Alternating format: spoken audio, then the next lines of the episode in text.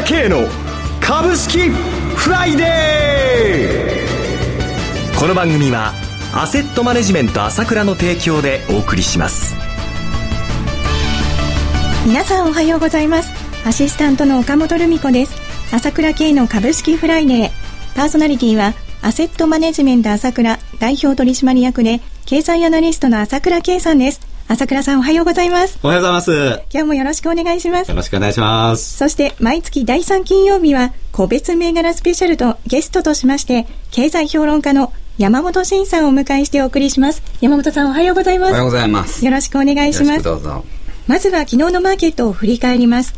FOMC バーナンキ議長の会見を受けての取引だったわけですが世界の株式市場が全面安の展開となりましたよねこれ大変だね。荒れ模様になってきましたよね。はい。アメリカの方が2日で550ドル下げたんですが、まあ、それが小さく見えてしまうほどね、世界の市場がね、はいヨーロッパの方も軒並み3%以上安いじゃないですか。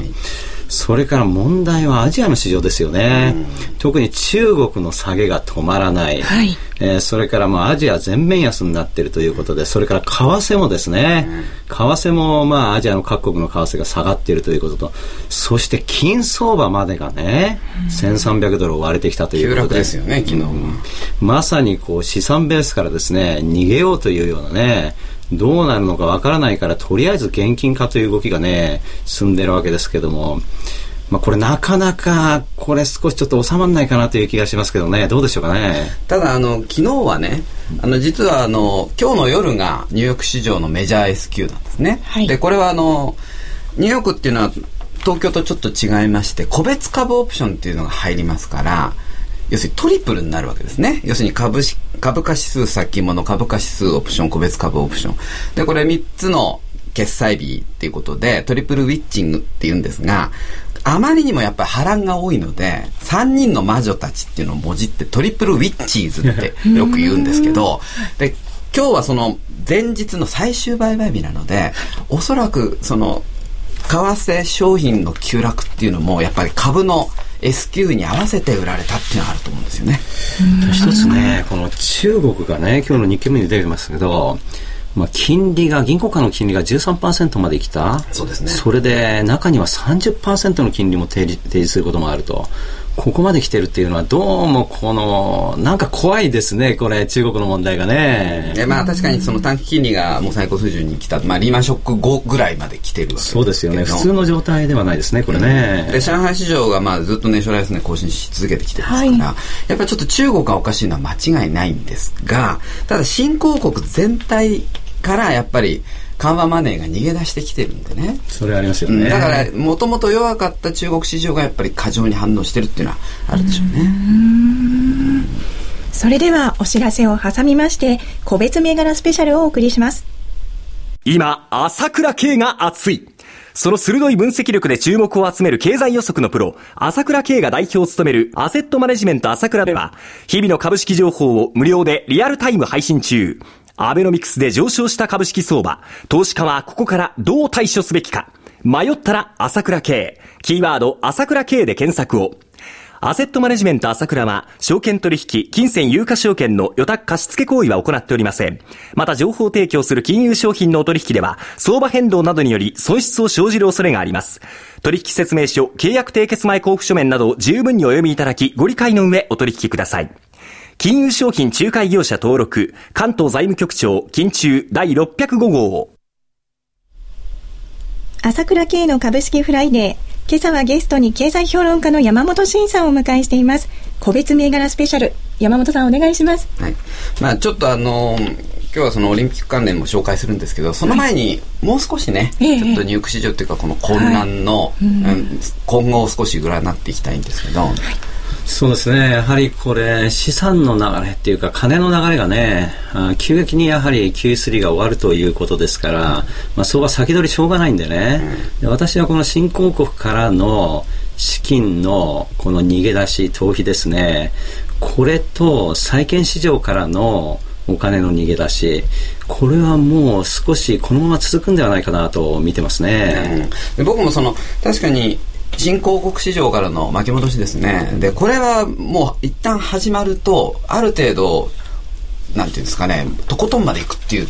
ことがあるんですよね。ただし、ちょっとここに関してもちょっと気をつけなきゃいけないのは、やっぱ6月っていうのは、ヘッジファンドの中間決算に当たるんで、でさっきも言ったように、アメリカ市場がまあメジャー S q だったと。まあ今日ですね。ですからやっぱり過剰に反応してる部分はあるんですよ。だから、今週が終わって、来週、そのメジャー S q 後何日か経って、とりあえず、平税を取り戻してから少し考え直してもいいかもわかんないですね。もう少し。で、あと6月末にヘッジファンドの中間決算ということは、7月になると新たなポジションの積み増しが始まりますから、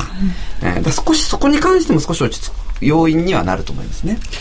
まあ、とにかく、あの、あまり山本先生もね、いつも言ってますけどね、この状態はあまり無理しないで、そうですね、もう生き残る様子見ながら行きましょうという ところでしょうね、投資家としてはね。僕はやっぱりあの、参院選後にですね、あの、郵政解散後のようなかなりのまた大相場に、再再スタートすると思ってるんですよね。私もね、あの、今回この債券、それからいろんなものからお金が出てるんですけども、最終的にはこのお金は株に行くしかないなと思って見てるんですね。ですからどっかの地点でこの流れは変わるんだが、ただ変動が大きいので、ものすごくこの変動が大きいっていうのは、これは今回の金融のね、金融相場の特徴なんで、これはもうやむを得ないということで、まあちょっと今台風が来てますけど、嵐がまた来てるので、この辺うまくね、あの、防空壕に入るじゃないですけどね。ねとにかくまあここは基本的にもう生き残ることが第一で、うん、そうしないとその7月21日の参院選以降の美味しい相場に乗れませんからね。それはありますよね。えー、はい、まあ今は体力温存の時だと。でいいですか？はいそれでは個別銘柄スペシャルよろしくお願いします、で今その相場全体急落してきたっていうこともありまして、えー、一方でその今トルコの、まあ、イスタンブールですね。デモが非常に拡大してきまして、はい、地方にまで拡大してるんですね。ですからここに関して暴落しているがゆえにみんな忘れてるというか、ね、見逃されてますから、はいちょっと個別銘柄言う時間がだんだん なくなってきてますけど、はい、えー、その関連銘柄はちょっと面白いかなと思ってます。なるほど。では特に注目されている銘柄を。まあちょっと、えー、と、一つだけちょっと言いますと、はい、えー、野村工芸社というディスプレイ内装工事の会社があるんですけど、はい、これ2020年のオリンピックが決まればまだ7年ありますからね、はい、かなり工事の特需があるかなと思います。はい。山本さんに挙げていただきました銘柄、証券コード9716野村工芸社、昨日の終値は5円安の698円でした。はい。これいいんですか？あ、もう一旦終わりじゃないの、はい。それでは CM の後も注目銘柄について山本さんにお話を伺います。株式投資に答えがある。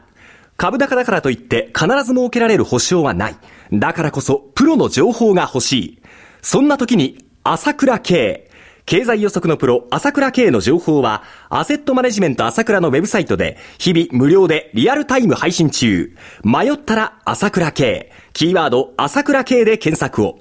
アセットマネジメント朝倉は、証券取引、金銭有価証券の予託貸付行為は行っておりません。また、情報提供する金融商品のお取引では、相場変動などにより損失を生じる恐れがあります。取引説明書、契約締結前交付書面などを十分にお読みいただき、ご理解の上、お取引ください。金融商品仲介業者登録、関東財務局長、金中第605号。それでは引き続き山本さん注目の個別銘柄を教えてください、はい、あの今言ったその野村後継者っていうのはこの急落の中を逆行高して年初来高値をつけてるんですね。だからやっぱりそのオリンピック関連として一部の人はやっぱり注目してるんですよね。で今その市場で少しやっぱり人気化した銘柄の中に景品っていうはい、まあ、物流の会社がありまして、はい、えー、とこれはそのオリンピック会場となる、まあ、選手村のそばですね、はい、に、えー、不動産を保有しているということでちょっと人気化しまして、えー、まあ高値から見ればまだ全然安いところなんですけど株価が定位なんでね、はい、ちょっとあの蒸し返されるかなというふうに見てます。はい。証券コード9312倉庫の景品は昨日の終値4円安の156円でした。はい。でもう一つなんですけど、はい、えー、もう一つはその東京都競馬を挙げときたいんですが、はい、実はその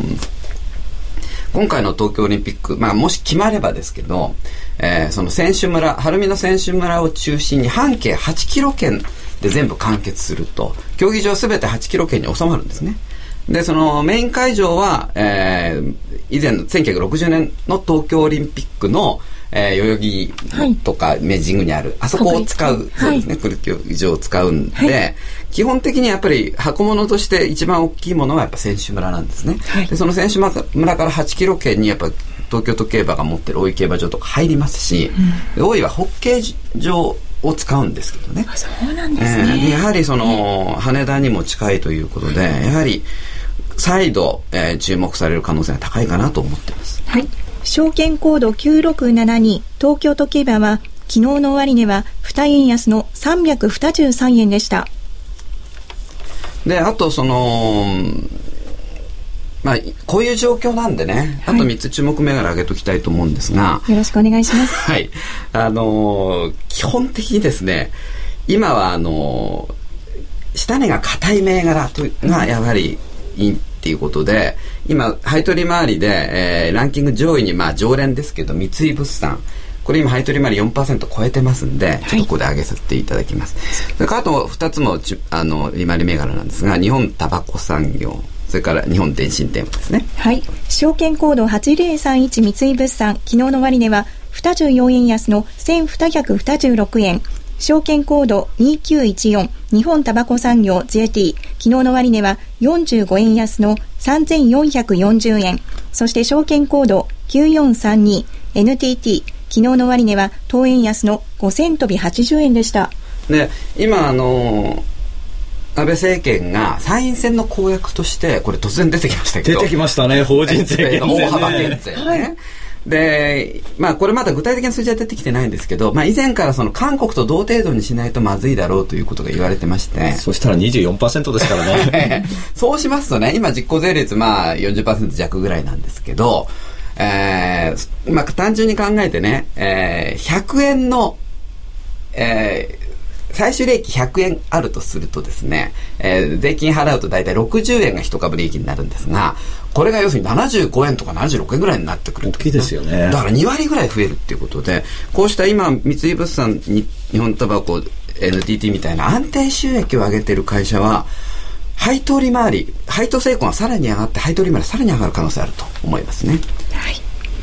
それでは今日の注目銘柄をもう一度お伝えしますと、証券コード9716野村工芸社9672東京都競馬9312倉庫の景品8031三井物産 2914JT9432 NTT でした。